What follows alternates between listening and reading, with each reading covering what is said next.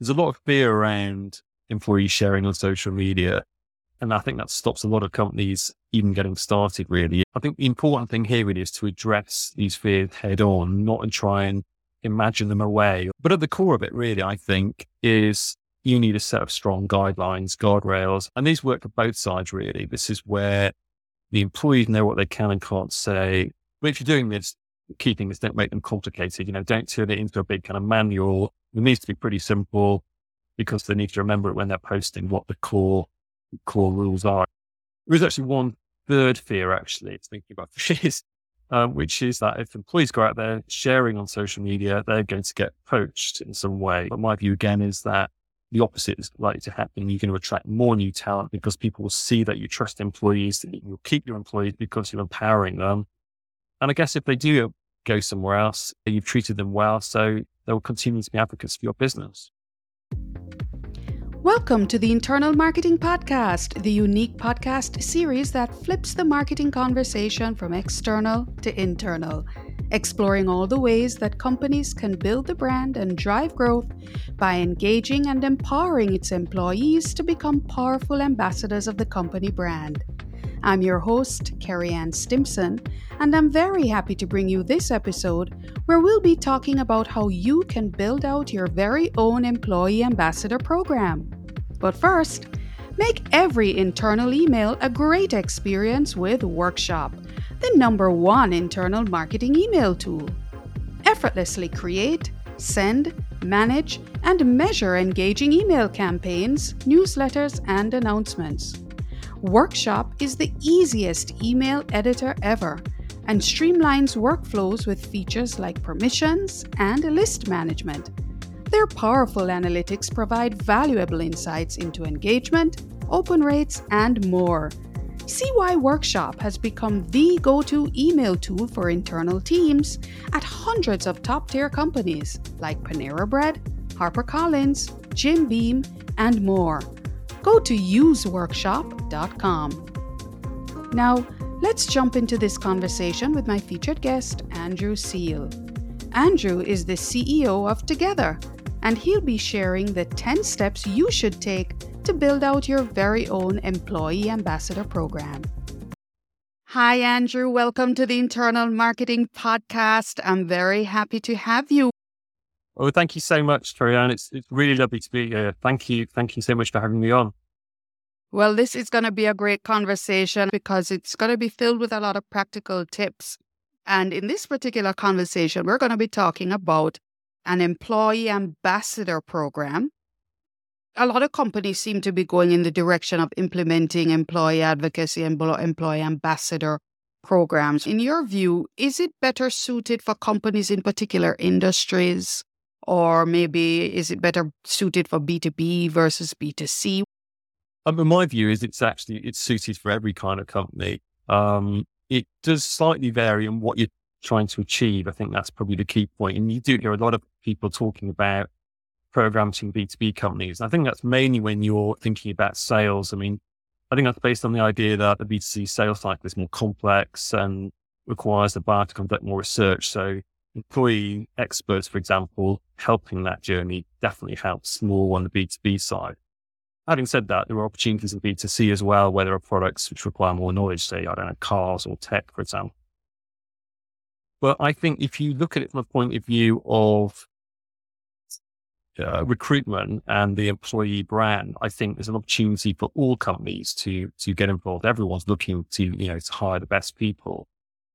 So you know, the thing I think you need to do really is kind of break your organization into different groups, really. You've leadership, sales, subject matter experts, and then perhaps kind of the wider employees. And then perhaps think about how these different groups might then act on, on social media towards achieving your goals. And I think that while the sales group is pretty obvious, I think the wider set of employees can all get involved in sharing the, the company experience of working for a company, um, talking about, you know, the, the outcomes of the employee brand and so on and so forth. So I think there's a real opportunity for, for everyone to get involved in, in, in all companies in that case.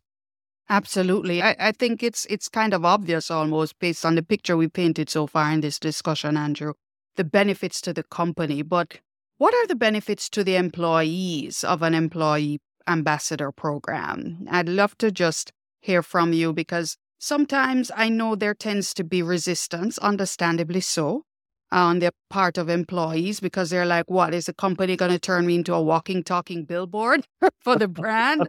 Uh, it's you know it's all about the company making money, and yeah, if a company makes money, then that's job security for me, I guess, perhaps, or an improved chance of job security for making revenue and, and making profit and doing well. Uh, but I think there's an obvious question what's the benefit to the employee?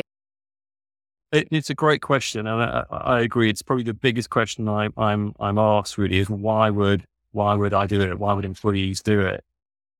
I guess I like to turn it around really and think, well, why wouldn't they do it? in a sense, like these, these days, be able, the opportunity, I think, to be able to build your professional brand, your professional influence on social media, it's, it's just got so many benefits. I think that every employee, you know, if they want to, should have these skills. It feels like it's almost the skills of a modern employee that, you know, it, that they are able to communicate professionally on social media. Because I was, I was chatting to a, to a senior team member at a, a global bank recently, and he, he was talking about we were talking about social media and, and employee advocacy, and he was talking about how he saw people in his workplace who were active on social media. And he saw that he perceived that they were getting noticed more internally. He, he felt they were getting more opportunities. And in his view, they weren't, you know, even if they weren't that good, he said, and he, he found this really frustrating. And he, he could see, you know, he was working very hard at what he was doing, but didn't feel like he was getting noticed in the same, same way as these people were. So it's something I can recognize from my experience of working, you know, as, as, a, as, a, as, an introvert, really working in large organizations. It's easy to get, to get lost when, you know, you're doing a great job, but if sometimes if you're not shouting about it in some way, you can, you can get lost really. And this is, this is where I think visibility at work is, is, is a real opportunity, um, for employees. They can really, uh, you know, show show themselves at, at, at, work internally by being active and building their, their professional brand on, on social media. And it's something I wish I'd known more about. I've thought more about when I was, you know, starting out. You know, I wish I'd done more about this. Yes, indeed. And you know, at the end of the day, having a strong personal brand is so invaluable these days. I think it's really something that employees can get excited about doing. And and employee ambassador program that's a good quality one that provides you with the tools to help empower you to do that i think is a great great opportunity that every employee can benefit from i mean going back to the concerns of a of of an employee ambassador program andrew i know that there are some companies while they may appreciate the benefits of it they're a little bit nervous and i've seen this on linkedin a lot of times where companies are resistant. Typically, they tend to prefer to want to muzzle their employees uh, by not having them post about anything to do with their job or the company at all. Or the flip side, or the complete opposite of the spectrum of muzzling them, what they prefer to do is say, okay, look, we'll give you the content and you just copy and paste.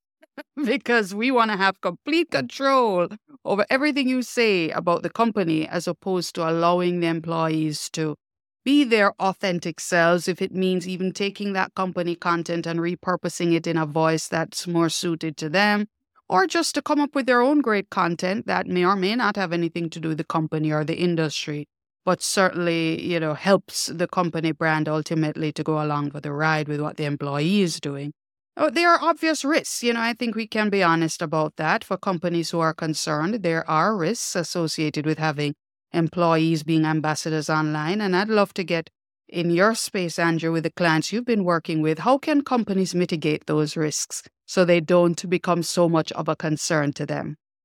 Uh, it's, it's a great question. I think it's it's you're absolutely right. It's there's a lot of fear around employee sharing on social media, uh, and I think that stops a lot of companies even getting started. Really, it, it, allows it to be kind of put aside and thought about, you know, and, and then never really happen. I think the important thing here really is to address these fears head on, not to try and imagine them away or imagine them not there or kind of ignore them. Um, but at the core of it, really, I think, is you need a set of strong guidelines, guardrails, however you, whatever you call it. And these work for both sides, really. This is where the employees know what they can and can't say.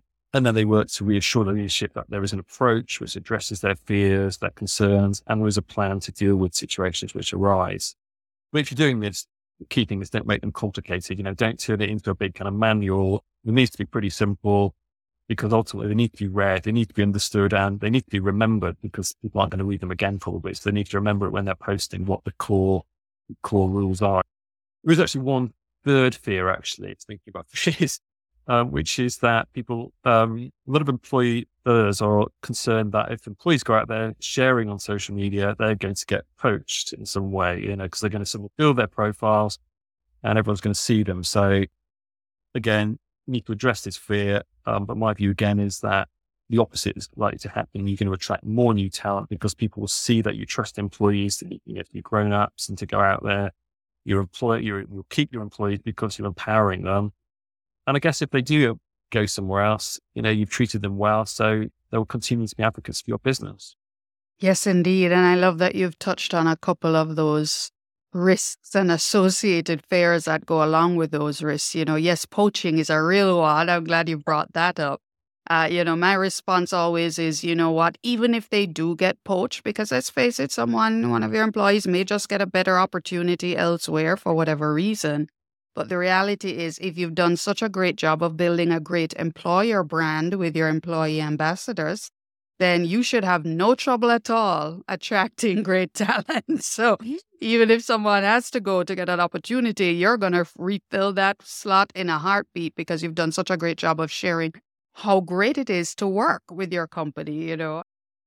Andrew, we're now at this point where we'd love to get your 10 steps, you know. So we've gone through what is an employee ambassador program, the benefits of it, the fact that just about every single company with employees can benefit from it and can have it as part of their arsenal. And then, of course, there's benefit to employees. We've talked how we can manage the risks associated with it. And now, for anyone listening, they're like, hey, I want to start my own program. What are those steps that company leaders can take to implement their own employee ambassador program? Take it away.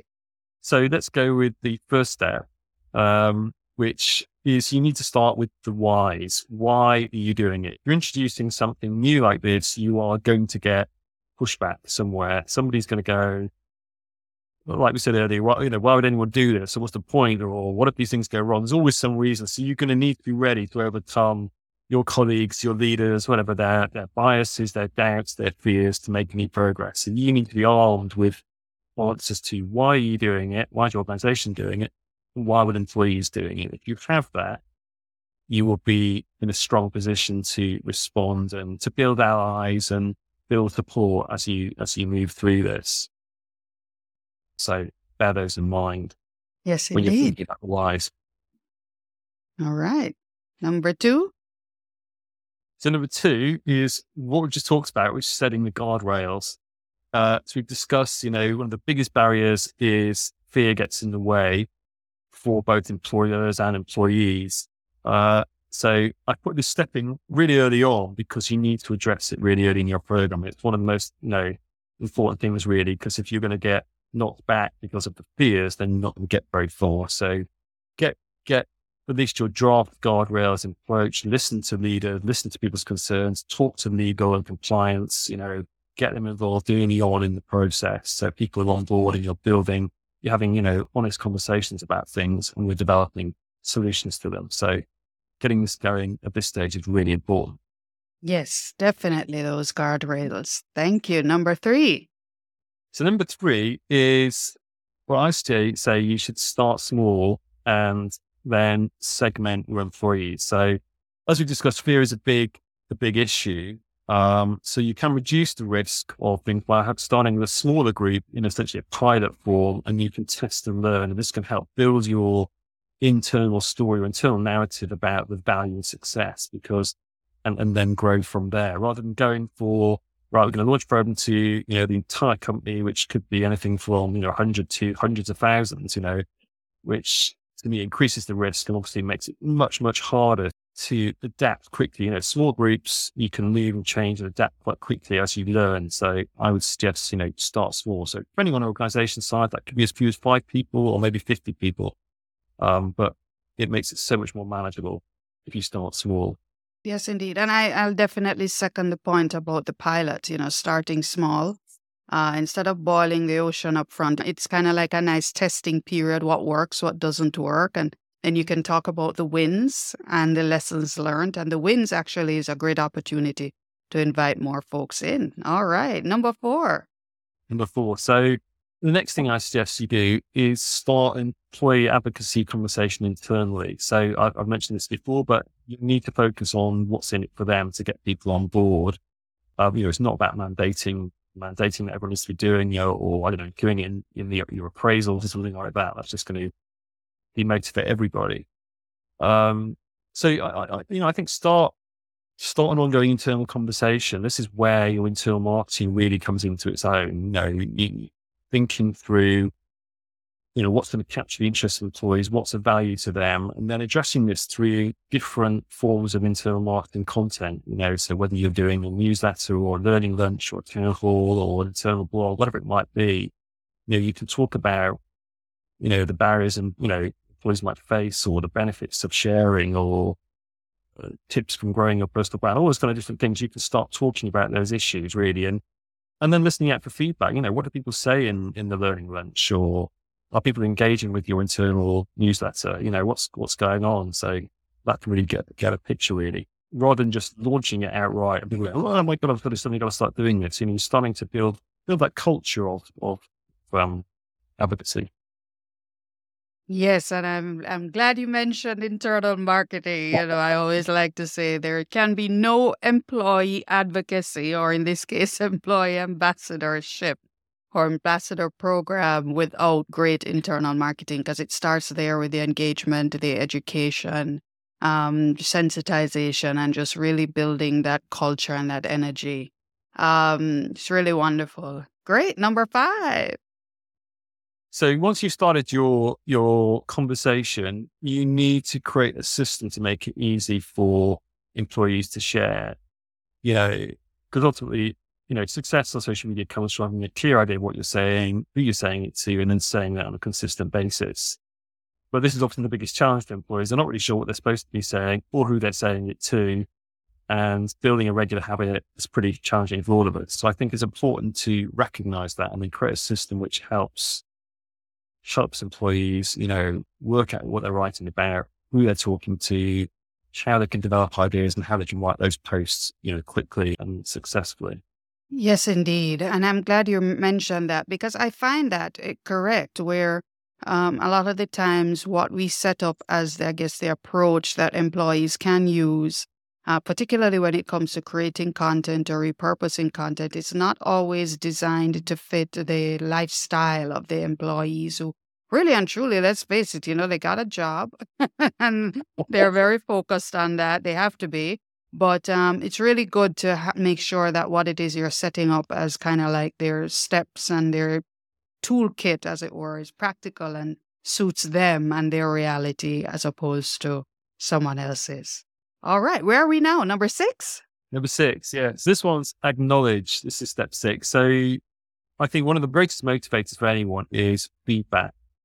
So I think it's really important that when employees set out on this journey to start, you know, sharing on, on say LinkedIn and building their, their, their presence, they need to feel they're making progress and they're actually beginning to master this as, as an activity.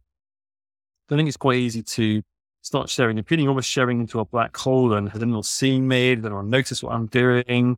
Is this of any value or am I wasting my time? And, you know, because all these doubts start coming in when you, you know, haven't got enough likes, whatever it might be, you know, on, on any particular day. So I think it's important for the company to recognize that if you're running a program, that you need to be out there acknowledging what people are doing and the value um, they're, they're, they're, creating, you know, for themselves, but for the company. Now, now mm-hmm. with, with the advent of, of employee advocacy tech, you know, a lot of, lot of platforms who you can do this all have things like gamification and people can get very excited, you know, program managers, well, we've got gamification, we've got leaderboards and we've got this and, you know, this is the answer to all ongoing motivation, um, challenges. And while it definitely can help, I think it's important to remember it's not for everyone. Uh, you know, and I think that's the thing I would, I would say generally is that people are motivated by different things and you need to recognize that in a program. So some people are very much motivated by getting top of the leaderboard and earning the most points, whatever it is. other people, are perhaps just, you know, well, actually, one thing I've really found actually is that a simple acknowledgement by the brand channel, the brand associate channel, for example, or a manager or, or, or, or a leader in an organization engaging with their posts or even providing supportive comments. Yes, indeed. And I appreciate the acknowledgement by the official channel. You know, it really does help when the company channels even just highlight who their ambassadors are, celebrate what they're doing. I think it's a great way, again, to motivate and it is a, a, way of feedback to say, hey, you know, keep going, or this is where you can improve, or, you know, it's really just making sure they're not swimming out there on their own. All right. Number seven? Number seven, yeah. yeah. Yeah. So number seven is now you've got started and um, everyone's sharing, you need to start gathering testimonials. Now, I read this great quote uh, the other day in, in the uh, in the press somewhere about creating change, and it said that data alone won't overcome the obstacle. It's going to take a lot of storytelling. And I thought that was brilliant. I think it says it all really when it comes to actually convincing uh, other people in the, the need of change and them to act on that change. Because typically at this point, you know, you've started your pilot. At some point, you're going to be looking to scale it up. So you need to recruit further employees and you need to get leadership on board because it's probably going to cost more money and get more people involved, et cetera, et cetera. And that's where I think storytelling comes in. Uh, it's not just about going, oh, hear some social media stats, you know, we've got X level of engagement and this much, uh, you know, reach or whatever it might be. But for most people in senior leadership positions, it's bit of, you know, it's almost like so what, or it's easy to dismiss really. So I think you need to bring, bring the whole thing to life by humanizing it with relatable stories, examples and testimonials about that the experience, you know, humanizing it really make a huge difference to, um, you know, its future opportunities. Yes, indeed. Yes, indeed. All right. Almost there. Number eight. So number eight is quite simple. it is just repeat. So, um, so the best teacher, in my view, is experience. Um, and it's one of the great benefits of running a pilot. It's a, it's a control way of testing ideas, learning and evolving. So what I'm suggesting here is you go back to, to step four and you repeat the steps four to seven, really. You know, started small. Now let's start growing. Look at the results you've achieved in the first iteration of it. You know, were your hypotheses correct? You know, what insight can you draw from the data? What feedback did you get on how it, how it was working? You know, how people dropped off? You know, ask those questions, you know, why didn't people sign up or why didn't they share? Uh, and again, I think as I said earlier, you know, having it, having smaller iterations, you can rapidly adapt and, and change and, and, improve what you're doing. So it didn't quite work. It's not sort of the end of the world. You can change quite quickly. And number nine, so now it's going brilliantly. It's all, all going fantastically. So this is the point where it's going to become hard to manage really, but too many people involved and you're going to need to address, there'll be an internal demand for, for, for more data and you want to see the results from a, you know, you can't just manually count the people, you know, at this point. Um, you know, because if you can justify a bigger investment, they're going to need the, the, that, that information. So if you haven't already, this is probably the time to think about bringing in a tech platform. You know, so tech platforms typically, you know, they make it easy to manage providing, you know, prompts and support to employees. You can probably extend learning by offering advice and tips through there. You can provide more personalized feedback. Uh, and you can obviously capture, you know, a lot of data and measure the you can combine results of what everyone's doing. So that's, that, this is very much the time to start thinking about transitioning to a tech platform and then really starting to scale up. And it's a great sign. It's a great, great sign of growth happening. Number 10. This is the final one. This is easy. You could start today. All right. so now you know the process. You know, the question is, what are you waiting for? So you could start with the first four steps today. You could start by identifying, you know, your whys, why, why is your organization doing it? Why are your employees doing it? And either age you in all your conversations.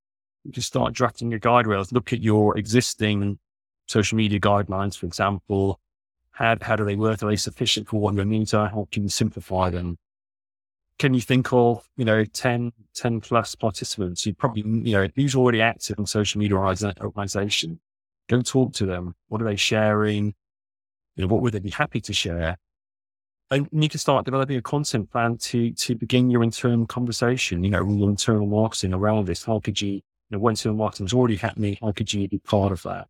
So those four points you could start today, and then that, that would give you put you in a really strong position to then start engaging with the relevant people internally to to get your free program fully launched. Because you know, I talk to quite a lot of people who say I've been really trying to, you know, interest people in employee advocacy, but I just can't seem to, you know, um, get any engagement with them internally. But I think you know you need to start putting these things in place, and if you show you have a process and how it's going to work, that's straightforward, and they can understand, and it puts you in a, in a strong position. Let's start today. Wonderful. Andrew, this has been such a great conversation that I'm so very happy that you've taken the time to share all of your wonderful insights with us. And I'm now at the point in my interviews, typically when I when we're at what I call the final takeaway or the final nugget or the final gem, which is really asking you, based on everything you would have shared with us, what's the one major takeaway that you think they should come away with having heard everything you would have shared? I think for for employee advocacy or employee ambassador program to be successful, it needs to be first and foremost about helping others. So when you're encouraging employees to, to talk essentially on behalf of the brand, they should you should ask them to always think, who am I talking to and how can this help them? And I found this as a sort of simple way of simply, you know, if you, it's, it's almost a change of mindset. So it's rather than being just about talking about the brand, it's like, well, how can I help my audience? I think this has really shown to be a real eye opener for, for many people I've spoken to on programs. And, you know, you achieve this consistently across your brand, if your employees are helping people all the time, the benefits quickly come to the brand. I think that's that's an excellent uh, takeaway because ultimately, whenever you are building a brand, whether it be a company brand or a personal brand, it's about, of course, having identified your audience, who it is you want to serve, uh, they're asking, how can you help me? And the, the fact is, you're solving a problem and you want to share how you solve that problem and how you solve that problem better than anyone else. And so, starting from a place of knowing how I can serve, how I can help, and providing that content that helps, uh, not sells really, because uh, I always believe in the mantra help first, sell second but helpful content that helps to support a process of building connection, building community, relationship, and ultimately, of course, the brand's benefit, the company brand and the personal brand. So I think that's a great takeaway point there, Andrew. Andrew, thanks again so much for being a part of this conversation. And as I ask all my awesome guests, how can we, the internal marketing tribe, support you? Well, thank first, first of all, thank you for having me on. It's been great chatting to you, I really, really enjoyed that. So, uh, thank you so much for having me. Well, first of all, I guess you know, please, please, please do connect with me. I'm on LinkedIn. Um, I'm really passionate about this area. So, if you're interested in it, or you're doing it, or you're acting some way in, in employee advocacy, or, or, or in any way, I'd love to uh, connect with you and chat more about this. And secondly, the other thing I'd add really was that I'm really passionate about the idea of getting more companies involved in employee advocacy and trying to find ways to simplify and open up the process is one of the reasons why I sort of keen on this 10 step process. Um, so I'm currently writing a book at the moment, actually, which expands on this, uh, on the process I've talked about today. Um, so if anyone's out there who's, who's implemented a program or wants to implement or has considered it and decided not to implement it or, or equally to employees about who are at part of programs, I'd love to chat to people um, about their experiences because I'm trying to sort of build up more research for the book. So if this is you, please also do get in touch. I'd love to, love to connect. Yes, indeed. And I support that. Uh, yes, everyone, please follow Andrew on LinkedIn. Uh, he's there just about every day, it feels like Andrew. I want to be like Andrew when I grow up. Uh, he's there just about every day, spouting valuable content. And I'm glad to hear about your book. So please, uh, we, what we'll do is we'll leave your LinkedIn URL in the show notes, and then we're going to have your company URLs. So thank you so much again, Andrew, for everything you would have shared with us today, and wishing you all the very best in everything that you do. You too, Carrie Thank you so much. Thank you for tuning in to another episode of the Internal Marketing Podcast. I'm sure you got some great takeaways from this conversation. And if you haven't already subscribed to the Internal Marketing Podcast, then please join the tribe. And don't forget to leave a review and share this podcast with anyone whom you believe will find it valuable as well. I'm your host, Carrie Ann Stimson, and I look forward to your joining me next time.